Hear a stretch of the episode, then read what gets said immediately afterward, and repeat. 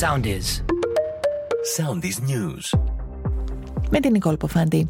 Πρεμιέρα έκαναν σήμερα οι πανελλαδικές εξετάσεις για τα γενικά λύκεια με το Υπουργείο Παιδείας να ανακοινώνει τα θέματα σε λίγη ώρα.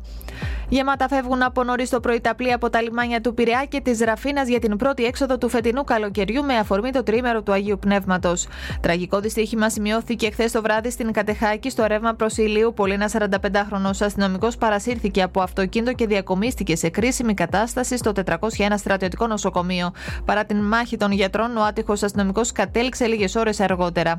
Τραγική ηρωνία είχε πάει στο σημείο για να καταγράψει άλλο τροχαίο. Σε πλήρη εξέλιξη βρίσκεται η διαδικασία έγκρισης της πώλησης των F-35 στην Ελλάδα, καθώς μπήκε και τέταρτη υπογραφή από γερουσιαστή των Ηνωμένων Πολιτειών Αμερικής.